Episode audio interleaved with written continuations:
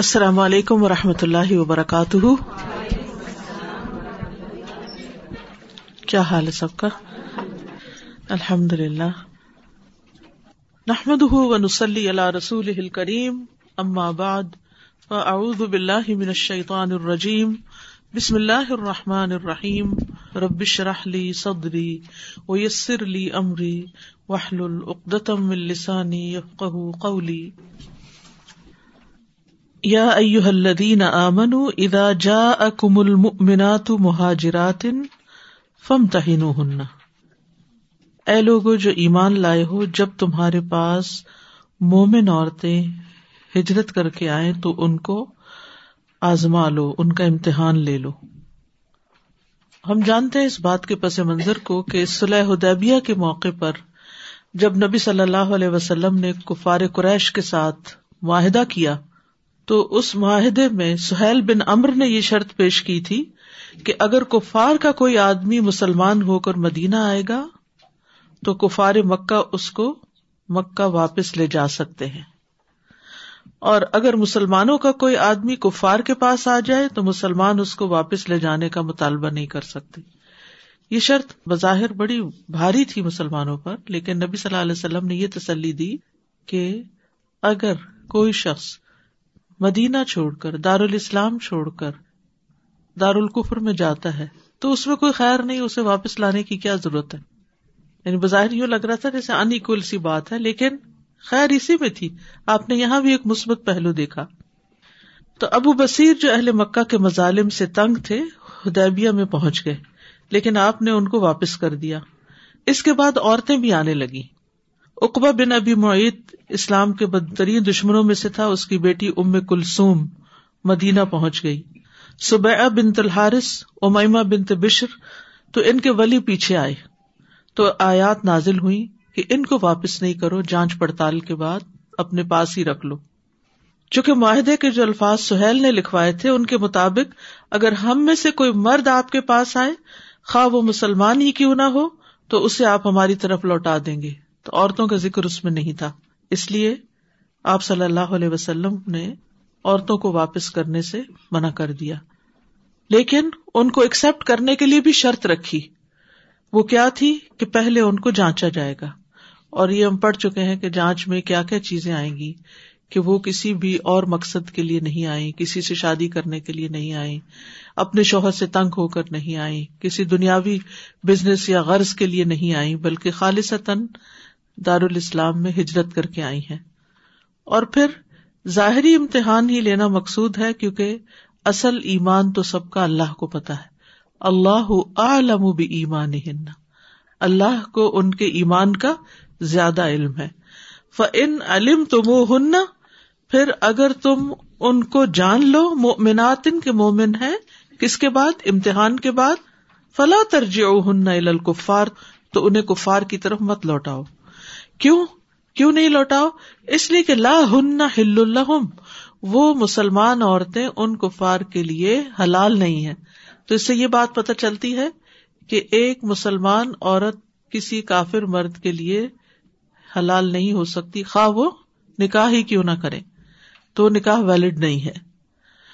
ولا ہم یحلون لہن، اور وہ مرد بھی ان مسلمان عورتوں کے لیے حلال نہیں ہے، تو اس لیے اب ان کو واپس نہیں بھیجا جائے گا. لیکن اب کرنا کیا ہے؟ مزید کچھ ہدایات دی گئی. وآتوہم ما انفقوا، اور انہیں دے دو، یعنی کفار کو دے دو، ما انفقوا، جو انہوں نے خرچ کیا. کس پر خرچ کیا؟ اس مسلمان عورت پر شادی کے موقع پر. یہ یہاں یاد رکھیے مہر مراد ہے اس سے، یعنی یہ نہیں کہ ساری زندگی اس نے جو اس عورت پہ خرچ کیا شادی کے بعد وہ سارا بھی لوٹانا ہوگا، نہیں. یعنی شادی کے موقع پر جو مہر اس نے دیا ہے وہ مہر اس مرد کو لوٹا دو. اس سے پتہ چلتا ہے کہ ہمارا دین کتنا عدل و انصاف کا دین ہے، اور باوجود اس کے کہ اختلاف ہے، ایک ٹینشن ہے، ایک کھچاؤ کی کیفیت ہے، لیکن اس کے باوجود بھی انصاف کا حکم دیا گیا. وآتوہم ما انفقوا ولا جناح علیکم ان تنکحوہن، اور تم پر کوئی گناہ نہیں کہ تم ان سے نکاح کر لو، یعنی بغیر طلاق کے. یعنی کافر شوہر نے طلاق نہیں دی، وہ تو پیچھے آیا واپس لوٹانے کے لیے، لیکن اب آپ اس کو لوٹائیں گے نہیں، آپ ان سے نکاح کر سکتے ہیں. لیکن شرط کیا ہے؟ اذا آتیتموہن اجورہن، جب تم انہیں ان کے مہر ادا کر دو. اس سے پتہ چلتا ہے کہ مہر کی کتنی اہمیت ہے. قرآن مجید میں پیچھے بھی گزر چکا ہے، وآتوا النساء صدقاتہن نحلۃ، عورتوں کو ان کے مہر خوش دلی سے ادا کیا کرو. تو اس موقع پر عورت کے حق کو، حالانکہ ایک جنگی سی کیفیت ہے اور مسلمان قسم و پرسی کے عالم میں ہے، کوئی ادھر سے ادھر آ رہا ہے، کوئی ادھر سے ادھر جا رہا ہے، یعنی حالات موافق نہیں ہیں، لیکن اس کے باوجود بھی جو کسی کا حق ہے وہ نہیں چھوڑنا. یعنی اس سے اندازہ لگائیں کہ حقوق العباد کی کتنی اہمیت ہے. ولا تم سکو بِعِصَمِ الْكَوَافِرِ، اور تم کافر عورتوں کے، کوافر جو ہے کافرت ان کی جمع ہے، کافر عورتوں کے عقد نکاح کو مت روک کے رکھو. یعنی جو عورت اب سے اسلام قبول نہیں کر رہی اور تمہاری بیوی ہے، کافر ہے یا مرتد ہو جائے، دونوں صورتوں میں اب تم اس کو اپنی بیوی بنا کے مت رکھو، اس کو چھوڑ دو. اسی وجہ سے بہت سے ایسے گھرانے تھے کہ جن کی خواتین ابھی تک مسلمان نہیں تھی، یعنی صحابہ کی، جیسے حضرت عمر کے بارے میں آپ نے پڑھا کہ ان کی 2 بیویاں ابھی تک مسلمان نہیں تھی، تو انہوں نے ان کو بھی طلاق دے دی. اسی طرح طلحہ بن عبید اللہ کی بیوی اروا. تو یہ سب کون تھے؟ یعنی ابھی تک مسلمان نہیں ہوئی تھی. تو کیا حکم دیا گیا کہ اب یہ نکاح باقی نہیں رہیں گے. اس سے پہلے مشرک عورتیں مسلمان مردوں سے شادی کر لیا کرتی تھی، یا مسلمان مشرک عورتوں سے شادی کر لیا کرتے تھے. اب اس کے بعد یہ شادی منع ہو گئی.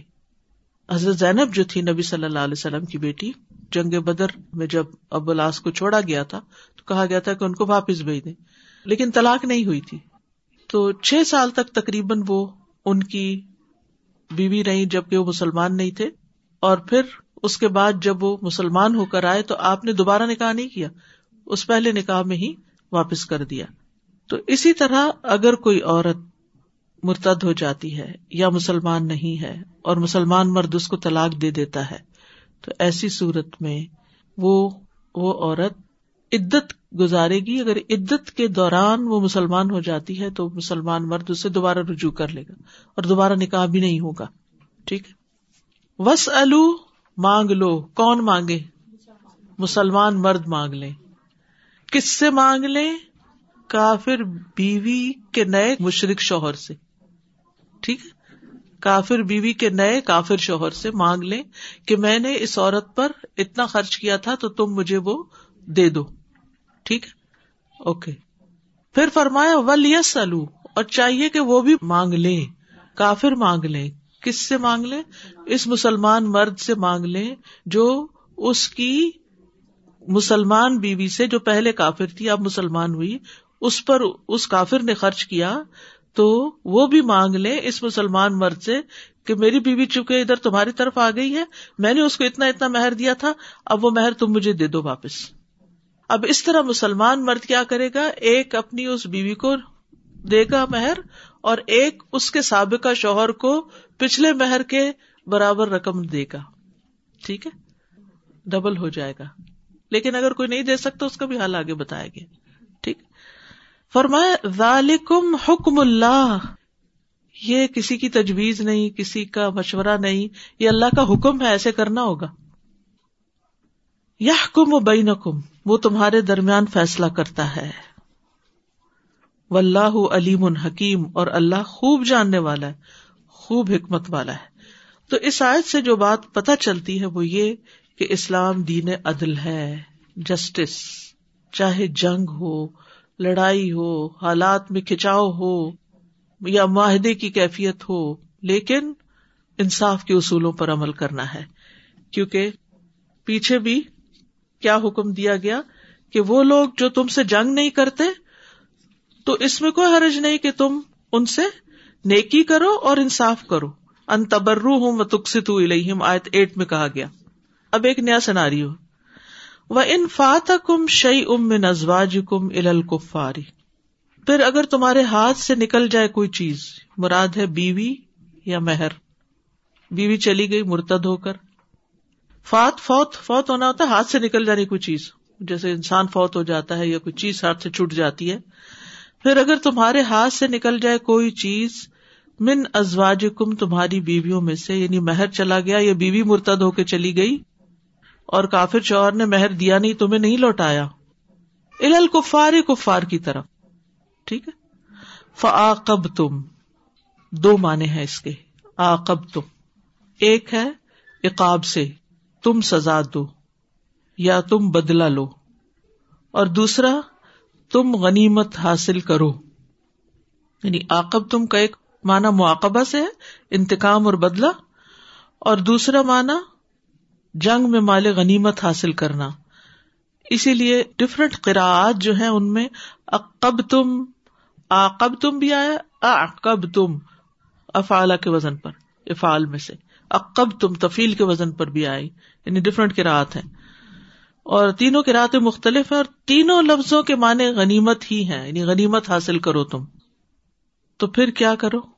فآتوا الذین, تو دے دو ان لوگوں کو, ذہبت ازواجہم جن کی بیویاں چلی گئیں, یعنی جن مسلمانوں کی بیویاں کافروں کے پاس چلی گئیں, ان کو کافروں سے حاصل شدہ غنیمت میں سے اتنا دے دو جتنا انہوں نے مرتد ہونے والی بیویوں کو دیا ہوا تھا اور ان پہ خرچ کیا ہوا تھا. ٹھیک ہے. یعنی ایک تو ہے بھلی مانسی کی کیفیت کے, آپ نے ان کو دیا مہر, انہوں نے آپ کو دے دیا, تبادلہ ہو گیا انسانوں کا بھی پیسوں کا بھی, معاملہ ختم. لیکن کبھی ایسا بھی ہوتا ہے کہ آپ تو دے رہے ہیں لیکن آپ دوسرے سے چھین نہیں سکتے, انہوں نے نہیں دیا. اب یہ مرد جو ہے اس کا تو ہاتھ سے چلا گیا, اب اس کو اس بیوی کو بھی دینا ہے, تو اب یہ کہاں سے دے؟ اس کو مال غنیمت میں سے حصہ ملے گا تقسیم ہونے سے پہلے. تقسیم میں تو اس کا پھر الگ دوبارہ حصہ بھی آ سکتا ہے, تقسیم ہونے سے پہلے یہ جو خمس والی بات تھی نا, یعنی اس طرح کے اخراجات پورے کرنے کی. تو ایسے مرد کو جس کی بیوی چلی گئی لیکن اس کے ہاتھ کچھ بھی نہیں آیا, بیوی بھی گئی پیسہ بھی گیا, تو اب اس کی بھی کوئی دل جوئی ہونی چاہیے, اس کو بھی کہیں سے کچھ نہ کچھ کمپنسیشن ملنی چاہیے. تو تم کیا کرو؟ تم دو, عاقب تم نے مال غنیمت حاصل کیا, اس مال غنیمت میں سے اس کو بھی دے دو. ذہبت ازواجہم مثل ما انفقوا, کتنا دو جتنا انہوں نے خرچ کیا تھا. واتقوا اللہ الذی انتم بہ مؤمنون, اور اللہ سے ڈرو جس پر تم ایمان لانے والے ہو یا جس پر تم ایمان رکھتے ہو. یعنی اس کا تعلق تمہارے ایمان کے ساتھ ہے, یعنی یہ ایمان کا حصہ ہے, انسانوں کے ساتھ درست معاملات کرنا, ان کے حقوق ان کو دینا, اور خصوصاً مالی معاملات جو ہیں وہ آسان نہیں ہے. کسی کا حق مارنا, کسی سے چھیننا, بیوی کو مہر نہ دینا, بیوی کا نان نفقہ ادا نہ کرنا, یہ چھوٹے جرائم نہیں ہیں. اگر جنگ کی کیفیت میں ان حقوق کا اتنا خیال رکھا گیا ہے تو پھر امن کے حالات میں اور ایک نارمل روٹین کی زندگی میں ان چیزوں کا کتنا لحاظ رکھنا ہوگا. پھر فرمایا یا ایہا النبی اذا جاءک المؤمنات یبایعنک, اے نبی صلی اللہ علیہ وسلم جب آپ کے پاس مومن عورتیں آئیں جو آپ سے بیعت کریں, اللہ یشرکن باللہ, اور اس کی کلازز کیا ہے؟ نمبر 1 کہ اللہ کے ساتھ کسی چیز کو شریک نہیں ٹھہرائیں گی, ولا یسرقن, اور نہ چوری کریں گی, ولا یزنین, اور نہ زنا کریں گی, ولا یقتلن اولادہن, اور نہ اپنی اولاد کو قتل کریں گی, ولا یاتین ببہتان, اور نہ کوئی بہتان لائیں گی. بہتان ایسا صریح جھوٹ ہوتا ہے جس کو سن کر سننے والا حیران مبہوت رہ جائے, وہ بہتان ہوتا ہے. یفترینہ, وہ خود گھڑ رہی ہو اس کو, بین ایدیہن وارجلہن, اپنے ہاتھوں اور اپنے پاؤں کے سامنے, یعنی دانستہ طور پر خود ساختہ بہتان نہیں لگائیں گی, 4 گواہوں کے سامنے بہتان نہیں لگائیں گی. یہ 4 گواہ کون ہیں؟ 2 ہاتھ اور 2 پاؤں. یہ جو ذکر کیا گیا نا یہ بڑا معنی خیز جملہ ہے, یعنی قیامت کے دن یہ ہاتھ اور یہ پاؤں خلاف گواہ بن جائیں گے اگر جھوٹا الزام لگایا کسی, کوئی نہیں جانتا, یہ تمہارا اپنا جسم جانتا ہے. تو اس لیے یہ شدت کا اظہار ہے کہ دیکھو ڈرو اللہ سے, کسی کے اوپر کوئی الزام نہیں لگانا.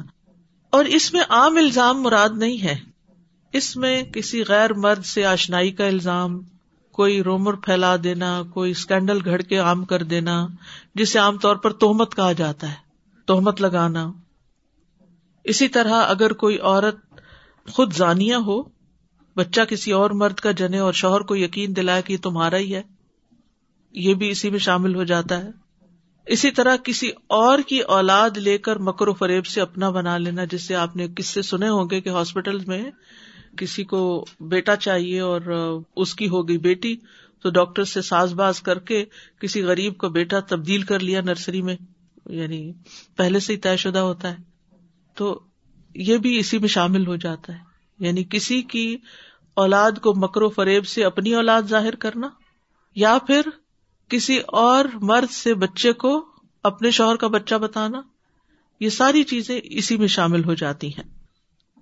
تو بہتان کسی بھی قسم کا ہو، یہ انتہائی سنگین برائی ہے، لیکن جس بہتان کا تعلق جنسی امور سے ہو، سیکس کے معاملات سے ہو، اس کی برائی کئی گنا بڑھ جاتی ہے، کیونکہ اس کے نتائج بڑے سنگین ہوتے ہیں۔ ان معاملات میں گھر ٹوٹ جاتے ہیں، زندگیاں برباد ہو جاتی ہیں، انسان پریشان ہو جاتے ہیں، اور جذباتی طور پر ٹوٹ کر رہ جاتی ہے۔ یعنی اگر کسی ایک عورت نے دوسری عورت پر ایسا کوئی الزام لگا دیا، تو وہ دوسری عورت کا پورا فیوچر جو ہے وہ برباد ہو کے رہ جاتا ہے۔ تو اس لیے یہاں پر بین ایدیہن و ارجلہن کی بات کی گئی کہ جانتے بوجھتے ہوئے دانستہ طور پر کوئی ایسا بہتان نہیں گھڑیں گی۔ ولا یعصینک فی معروف، اور کسی معروف کام میں آپ کی نافرمانی نہیں کریں گی۔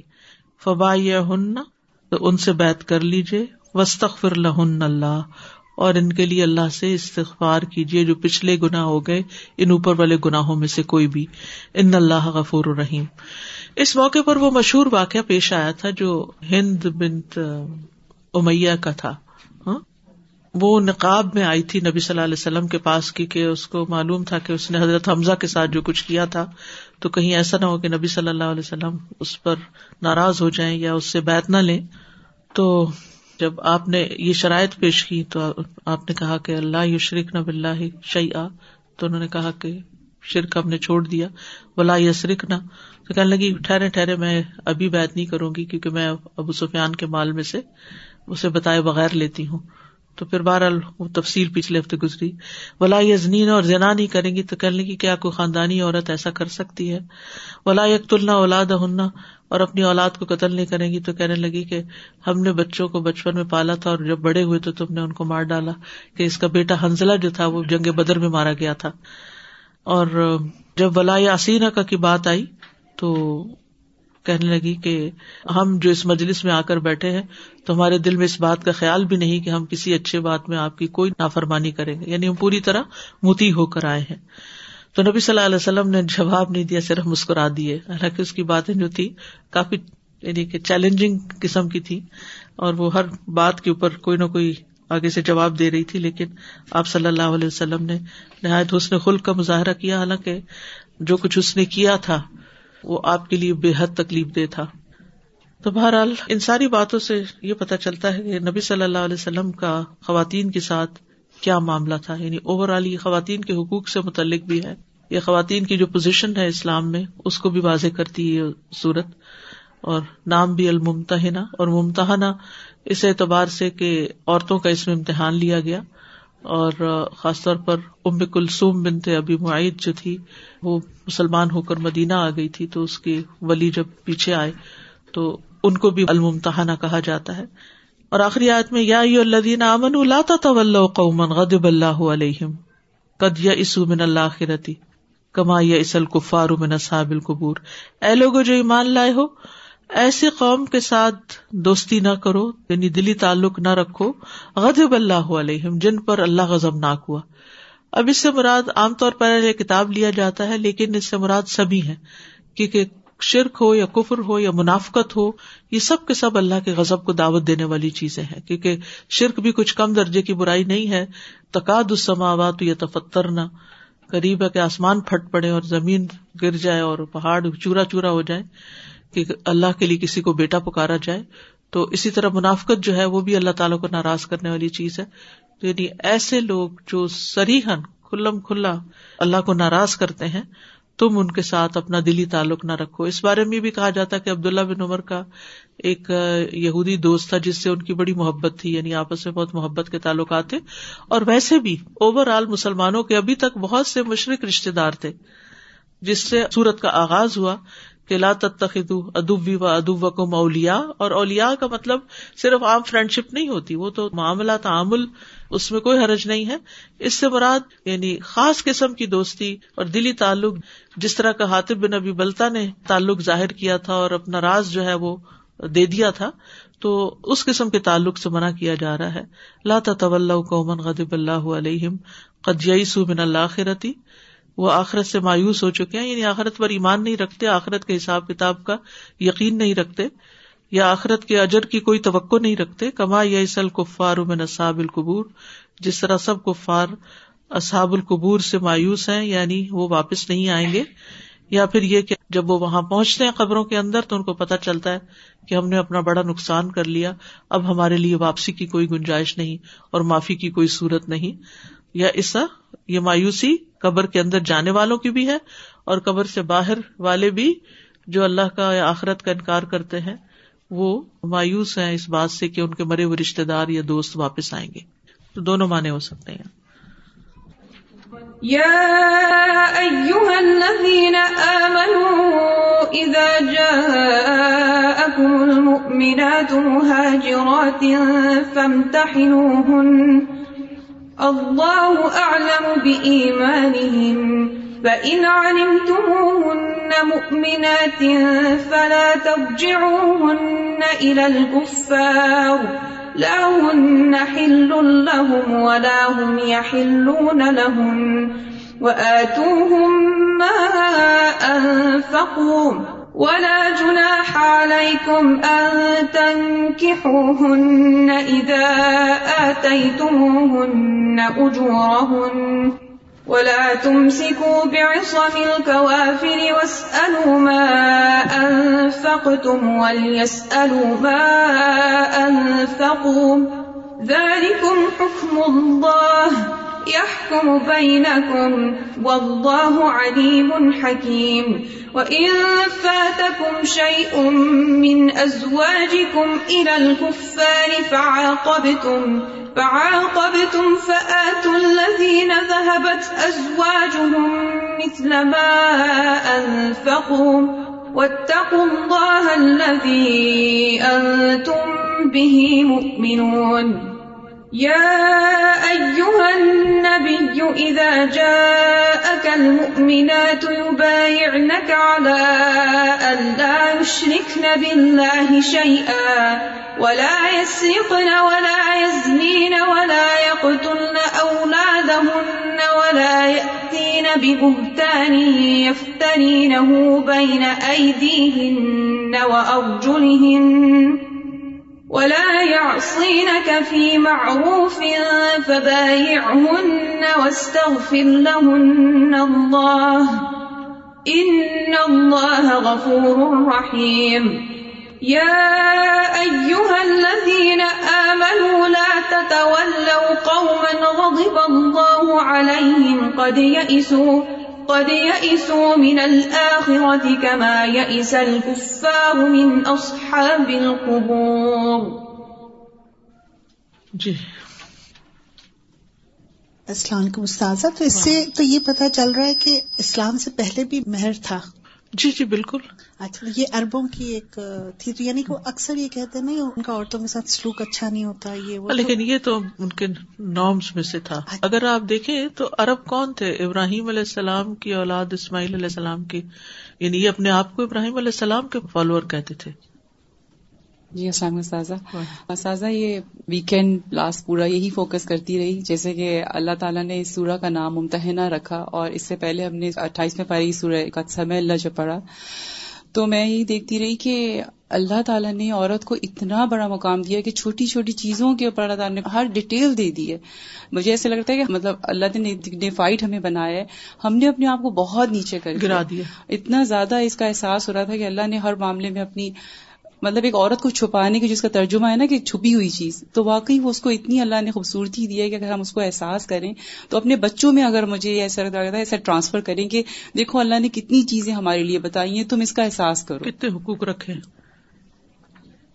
اس میں وہ جو سینیریو ہے کہ ایک مسلمان آدمی کی مشرک بیوی چلی گئی اور اس کو مہر نہیں ملا، اور اسی اثنا میں کسی مشرک کی مسلمان بیوی ادھر آ گئی، تو کیا اس کے مہر سے کمپنسیٹ نہیں کیا جائے گا؟ وہ تو اس کا حق اس کا ہے نا. اوکے، تو یہ مطلب گورنمنٹ کے لیول پہ ہوگا. جی جی، یہ تو سارا معاہدے کا حصہ تھا یہ سب کچھ.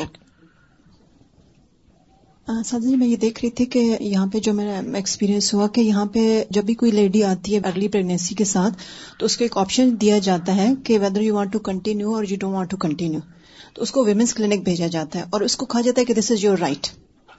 اب میں یہ پڑھ کے سوچ رہی تھی کہ on one hand they are doing like this, on other hand they are fighting for women's right, اور ویمن ڈے منایا جا رہا ہے. تو اگر وہ تھوڑا سا غور کریں کہ it is actually not her right, وہ تو اس کے اوپر ایک قسم کا ظلم ہی ہو رہا ہے نا، کہ اگر اس کو ادھر آپ بھیج رہے ہیں ہم اس طرح کر کے، تو کتنی غور و فکر کی یہ بات ہے. وی شوڈ نو ایون کہ اولاد کو قتل کرنا، اور اس سے سنگ دلی پیدا ہوتی ہے نا. سب سے قیمتی اور سب سے پیاری چیز جو ہے انسان کے لیے اس کی اولاد ہوتی ہے، تو جو انسان اپنی اولاد کو پیدا ہونے سے پہلے یا پیدا ہونے کے بعد مار دیتا ہے، پھر اس سے آپ کس خیر کی توقع رکھ سکتے ہیں؟ وہ کسی اور کی زندگی کا کتنا حریص ہوگا، یا اس کی زندگی کو پروٹیکٹ کرنے کے لیے. یعنی جس نے اپنے بچے کو مار ڈالا یا مروا ڈالا، پھر وہ کسی اور کے بچے کے لیے کیا مہربان ہوگا، یا کسی اور انسان کے لیے اس کے اندر کیا رحم کے جذبات ہوں گے. اس میں تھا وَأَرْجِلْهُنَّ وَلَا يَعْصِينَ کا کہ اپنے ہاتھ اور پاؤں اس کے گواہ بن جائیں گے. اور اس میں بیعت کرتے وقت خاص طور پہ اس بہتان کے لیے تاکید ہی محسوس ہو رہی ہے کہ اکثر ہم گفتگو میں پتہ نہیں کسی کے بارے میں بھی کوئی بات کرے تو فوراً تصدیق کر لیتے ہیں.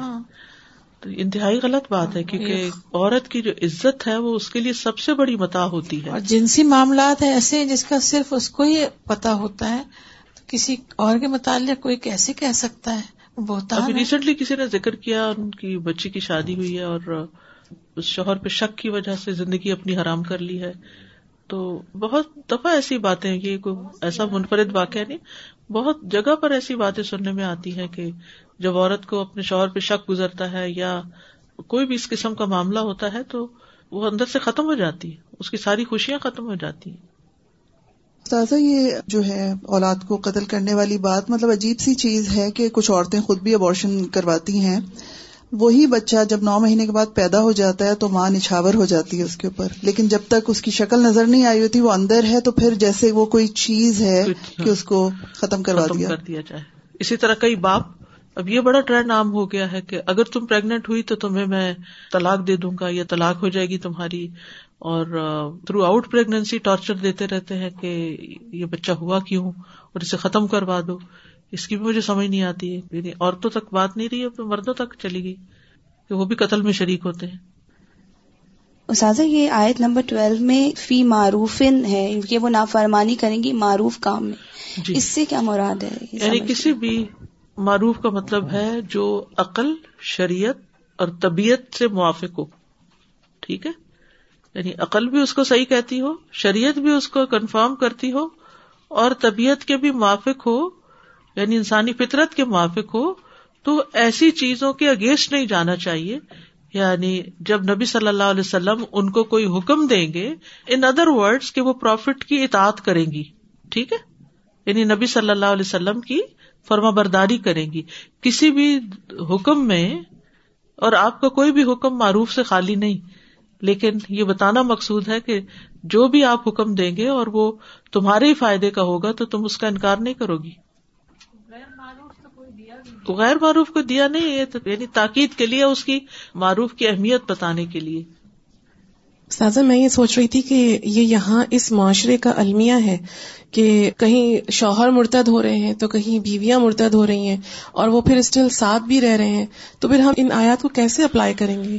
یہاں پر ایٹ لیسٹ فرسٹ تھنگ تو ایجوکیٹ کرنا ہے نا. پہلا مرحلہ یا پہلا اسٹیپ تو یہ کہ لوگوں کو یہ پتہ ہی نہیں ہے کہ یہ بھی کوئی کرائم ہے، یا ہے بھی تو اس کو اتنا کوئی بڑی بات نہیں سمجھتے. جی، آیت نمبر 10 کے بارے میں پچھلی دفعہ آپ نے کہا تھا کہ یہ اس وقت کے زمانے کا حکم تھا، یہ جو ہے نا مہر کا لین دین کہ وہاں سے آ گیا، تو یہ اسپیسیفک ٹو دیٹ کانٹیکسٹ ہے. جی ہاں ٹھیک ہے.